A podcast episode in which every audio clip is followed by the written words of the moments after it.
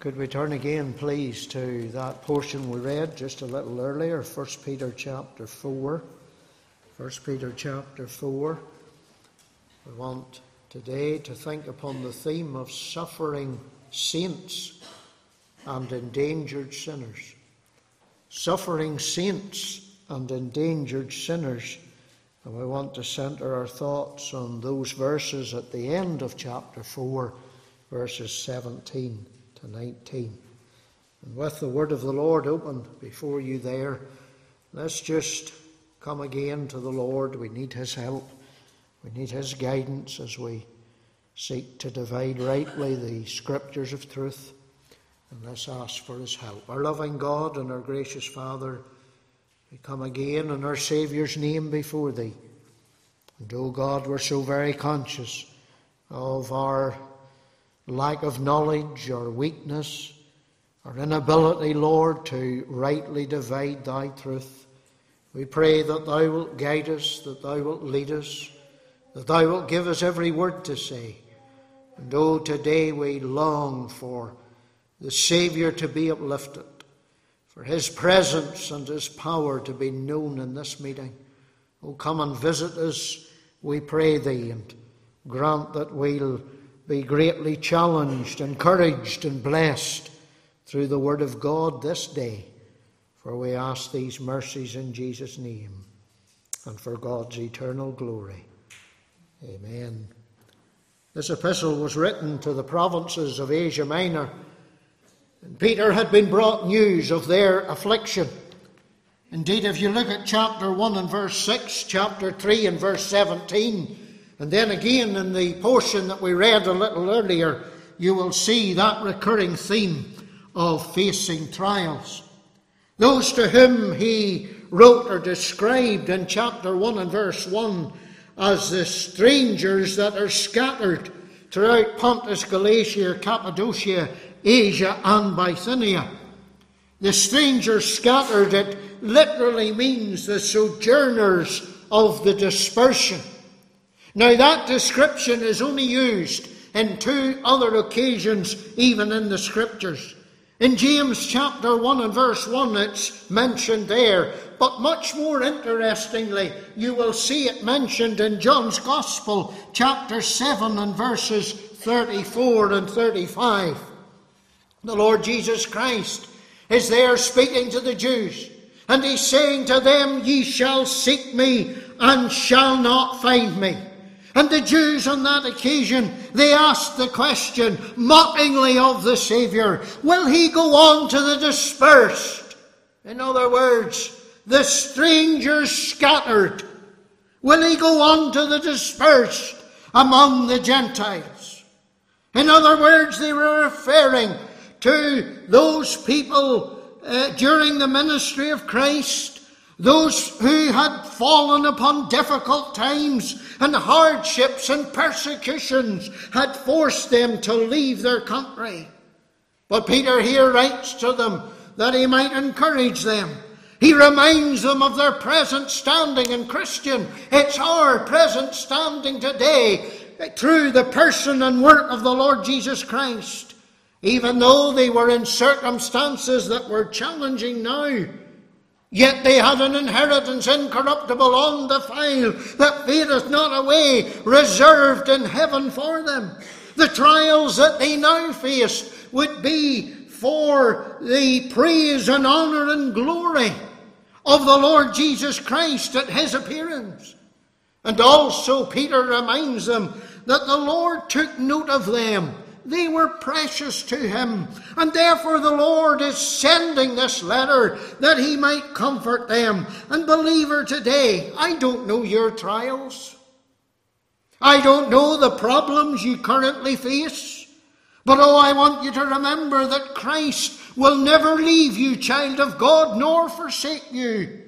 And whenever we come to these verses, verses 12 through 19, Peter is again bringing encouragement to these suffering saints, but he's also challenging those who are endangered sinners.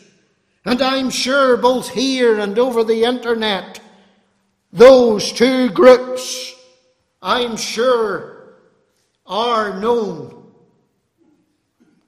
I want you to notice, first of all, with me, in the time that remains, I want to centre our thoughts on two, uh, on two things here that we find in these verses 17 to 19. Let me show you, first of all, the comfort to the saints. The comfort to the saints. Now, when we come to consider these verses, we need to distinguish between the judgment of grace and the fact that there is a judgment in wrath. And we need to distinguish also between the temporal punishment from that which is eternal. Both are spoken of here in these verses. The truth here in connection with the saints, saints of God is of temporal punishment and judgment according to grace. For I want you to notice here, firstly, that we see the correcting of the saints. The correcting of the saints. You see, our God is holy, men and women. And he reacts against all sin but especially the sin in his people. You remember how the psalmist said in Psalm 94 Blessed is the man whom thou chastenest, O Lord, and teachest them out of thy law. In Hebrews chapter 12 and the verse 10, the Apostle Paul is comparing the earthly father with the heavenly father. And in that portion, he says, For they verily, speaking of our earthly father, for a few days chastened us after their own pleasure. But he, referring to God, our heavenly father, for our profit, that we might be made partakers of his holiness. These trials are appointed by God. I want you to notice in verse 17 the opening words for the time has come. It literally means the proper time, the due season. These chastisements are sent, child of God, across our pathway when they will be most in season, whenever they will bring our greatest goods. Good as the Lord molds and fashions, like the potter fashions the clay, his people. The Apostle Paul reminded the Corinthian believers that when they were judged, he, he includes himself here. He says, But when we are judged, we are chastened of the Lord, that we should not be condemned with the world. But also the trials and chastisement that comes upon the believer. In these words, we're encouraged that they won't last long. Indeed, they will only occur through the believer's lifetime. We'll only experience them then, for we read, For the time has come. The time has come. Our suffering is in this life. For us as children of God, why eternity will bring fullness of joy and pleasures forevermore. Remember how that Abraham, how he spoke to that certain rich man in Luke chapter 16 and the verse 25. And he said, Son, remember that thou in thy lifetime receivest thy good things, and likewise Lazarus evil things. But now he is comforted, and thou art tormented. We see here the correcting of the saints. I want you to notice, I've already alluded to it in the introduction, I want you to notice our current position as saints. Let's look again at verse 17. And as we do, let me remind you that in the scriptures, God has two houses. They're both mentioned.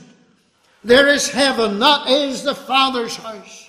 That's where Christ's glory is, is, is manifested. And then there is the church.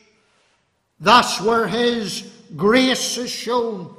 And Peter here speaks of us child of God, as being part of the house of God. Christ is its builder. We are those lively stones that are built upon Christ, that sure and eternal foundation. But remember how that a house speaks of a, of a dwelling place. It speaks of a place where we can reside. And oh, today we are in Christ and we reside in Him, and we are protected and defended by our Saviour. He not only speaks of their correction, but of their current position. But notice also with me that the Apostle Peter, speaking to encourage these believers, he reminds them of the conflicts of the saints. In verse 18, he says, And if the righteous scarcely be saved, oh, the thought is of with much labour and with much difficulty we will be saved. And as the saints of God, we must walk through those many trials and tribulations, even in life. Remember how that David the psalmist in Psalm 34, he penned those words, Many are the afflictions of the righteous, but the Lord delivereth them out of them all. And we face that daily battle of overcoming the flesh, of resisting the world, of remaining steadfast and immovable for God in the midst of our trials. And yet the Lord gives us preserving grace. And he will at the last bring us with great joy and rejoicing home to be with him in heaven. For I want you to notice here the great comfort is that there's no uncertainty as far as the salvation of the believer is concerned. This righteous will be saved. The righteous will be saved. Nothing is able to separate us from the love of God which is in Christ Jesus our Lord. And so Peter reminds them of their conflicts, but nonetheless, nonetheless, their salvation was certain. Even in the midst of great trial and difficulty, they were the Lord's, and none could pluck them out of his hand, in spite of how great those trials and conflicts were that they faced. But there's one final comfort. And whenever we suffer unjustly for the cause of Christ, notice we can commit the keeping of our souls unto a faithful Creator. That word commit, it's a tremendous word. It's the same word as the Lord Jesus used in the cross. Whenever he said, Father, into thy hands I commend. It's the very same Greek word. It's the thought of keeping their souls. It literally means to deposit them. It's the thought of a bank deposit box. The thought of depositing something that is precious. And how precious, child of God, men and women indeed, is our souls. And we can deposit our souls to our faithful Creator, the one who has created us the one who is faithful to his promises to keep us, the one who is ever faithful to us as people, and the one who is able to keep, praise God, that which we have committed unto him, even against that day. Oh, what comfort there is here when we remember that he corrects us in mercy. When we think of the current position that is ours in Christ, when we think of the conflicts and yet they cannot change, the fact that we are truly saved and will be at the last in heaven, and that we can commit in the midst of our trials our souls, the keeping of our souls, unto the Lord. There is another side to this verse. For not only is Peter writing to comfort the Lord's people, but he also speaks in these verses about those who are unsaved. Am I describing you today? I want you to notice that that which comforts the saints is a challenge to these endangered sinners. Peter uses three words to describe them. I want you to notice in verse 17 the sinner if you're unsaved today, this is how God sees you. They are those that obey not the gospel of God. The gospel, of course, is the good news of Christ to a fallen humanity. And the gospel is to be obeyed. That's a lesson here. And therefore, it is a tremendous sin for the ungodly to disobey the gospel. It is a sin against the greatest of light to know the gospel, to know the truth, to have heard of Christ, and to know that He alone can save you from sin, and yet to say, I will not have this man to rule over me.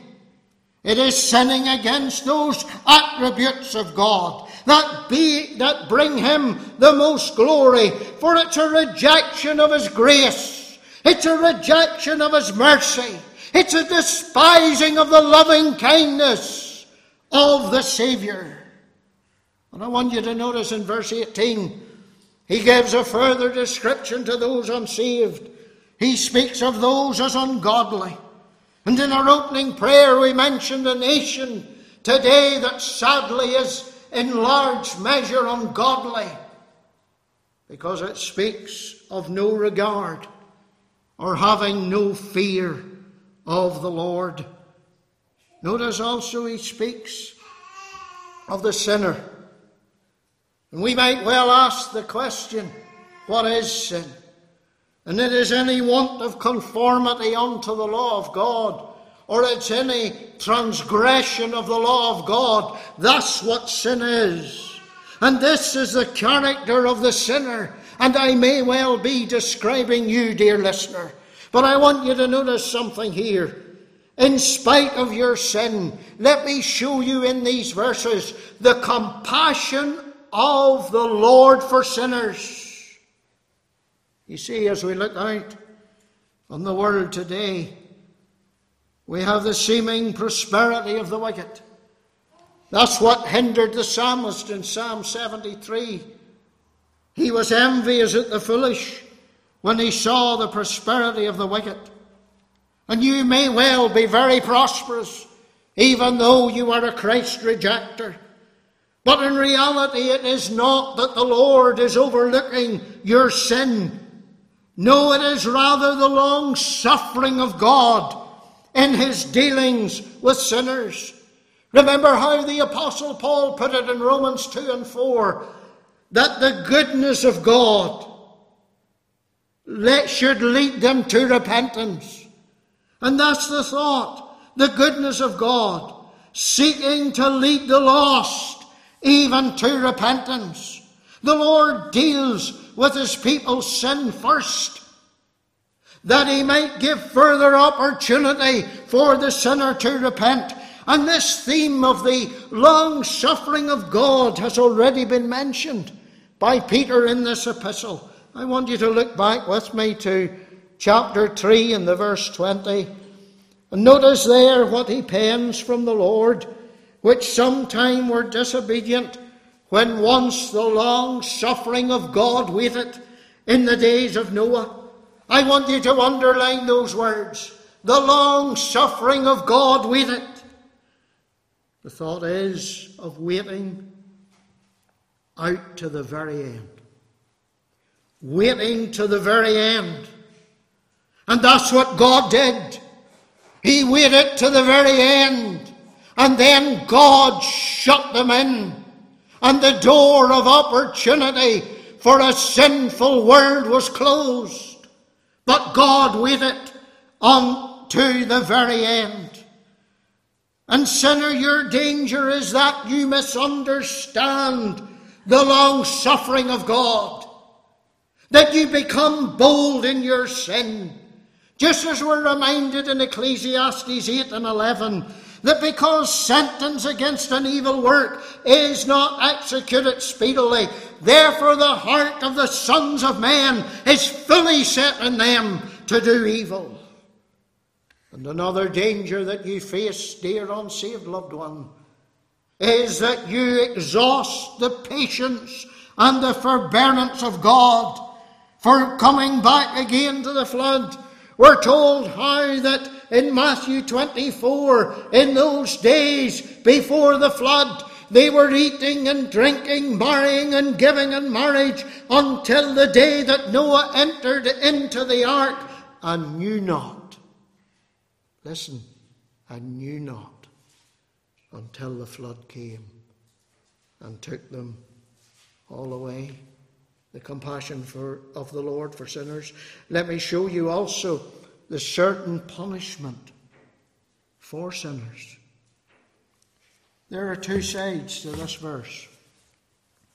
And the solemn truth in these verses is this that because God does not and will not overlook the sin that is in us, his children, but he corrects us, he chastens us, he will also punish the sin of the wicked and of the sinner. In Proverbs 11 and verse 31, we read there, Behold, the righteous shall be recompensed in the earth. There's God dealing with the righteous. And that verse goes on to say, much more the wicked and the sinner.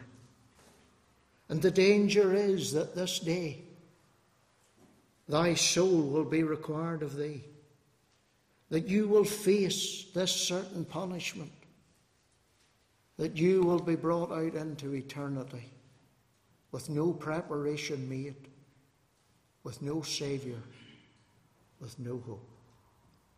But I want you to notice we have here the conclusion of the sinner. You see, unlike the believer, the judgment continues in eternity for those who are unbelieving.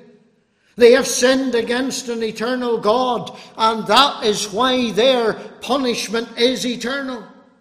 And there are two solemn questions that are asked here in verse 17 and in verse 18. And I want to say what a good study this is. The questions of the Bible. You should study that.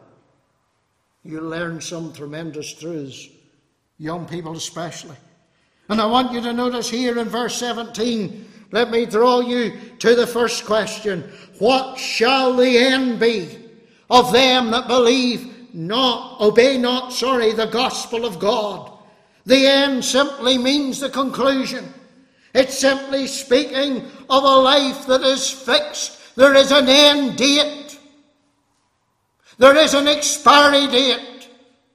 There is an appointed time for men and women and young people even today. Their opportunity ended. God's mercy brought to a close. For it is appointed unto men once to die, and but after this the judgment. And the Lord Jesus Christ, on one occasion, he asked another question. And it was this What shall a man give in exchange for a soul? Do you know that question is repeated twice in the scriptures? It's repeated in both Matthew and in Mark's Gospel. And the solemnness of that question is this when you have lived without Christ and you have died without a Saviour, what will you then give in exchange for your soul? And the truth of the answer of that question is this it's too late.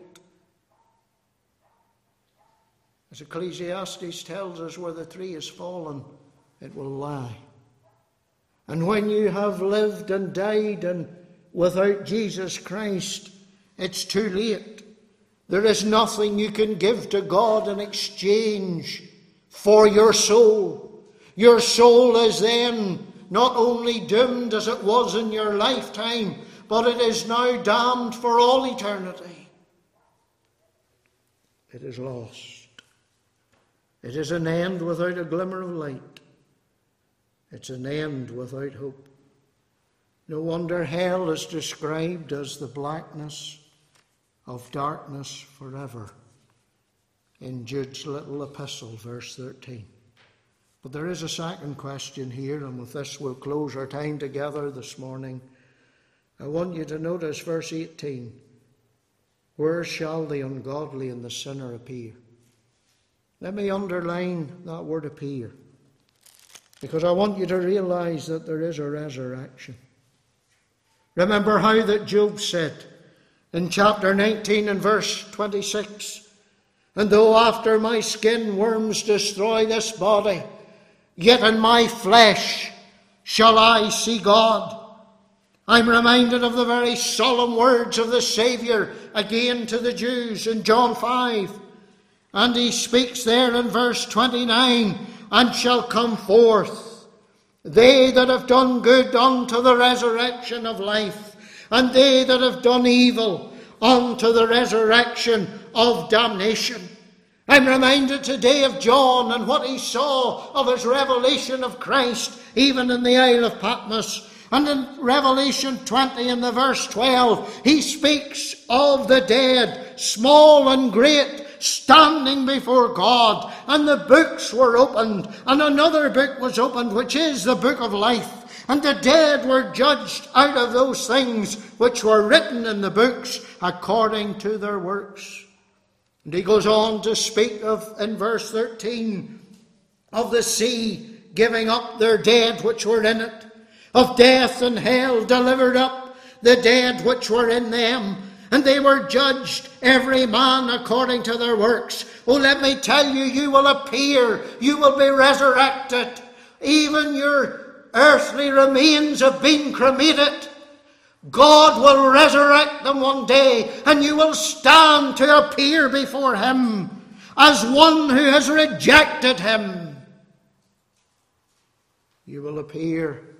The old Puritans used to believe that the believer would have a body, a glorious body. Of course, that came from the Scriptures. We believe that. But they also believed that the ungodly would have a body fitting their sinfulness. And I imagine they took it from those words that our righteousness is why they're just as wounds and bruises and putrefying sores. That's what our sin is like. That's what our sin is like. And we will appear in all, the, the ungodly will appear in all the filthiness of their sin just as we will appear in all the glory that is ours by Christ. You will appear with no advocate, no one to plead your cause. You will appear on the left hand side of Christ, that side where the Saviour will say, Depart from me into everlasting fire, prepared for the devil and his angels. And the great danger for the ungodly is this that you will die in sin and you will face this eternity. Suffering saints, endangered sinners. Tell me today, am I speaking to you as a dear saint or a sinner that is in danger? I trust today the Lord will minister to your work, to your heart as he by his word as he sees your need and that He will bring you, if you're still unsaved, savingly to Himself. May the Lord write these solemn thoughts and encouraging words even to all of our hearts today for His great.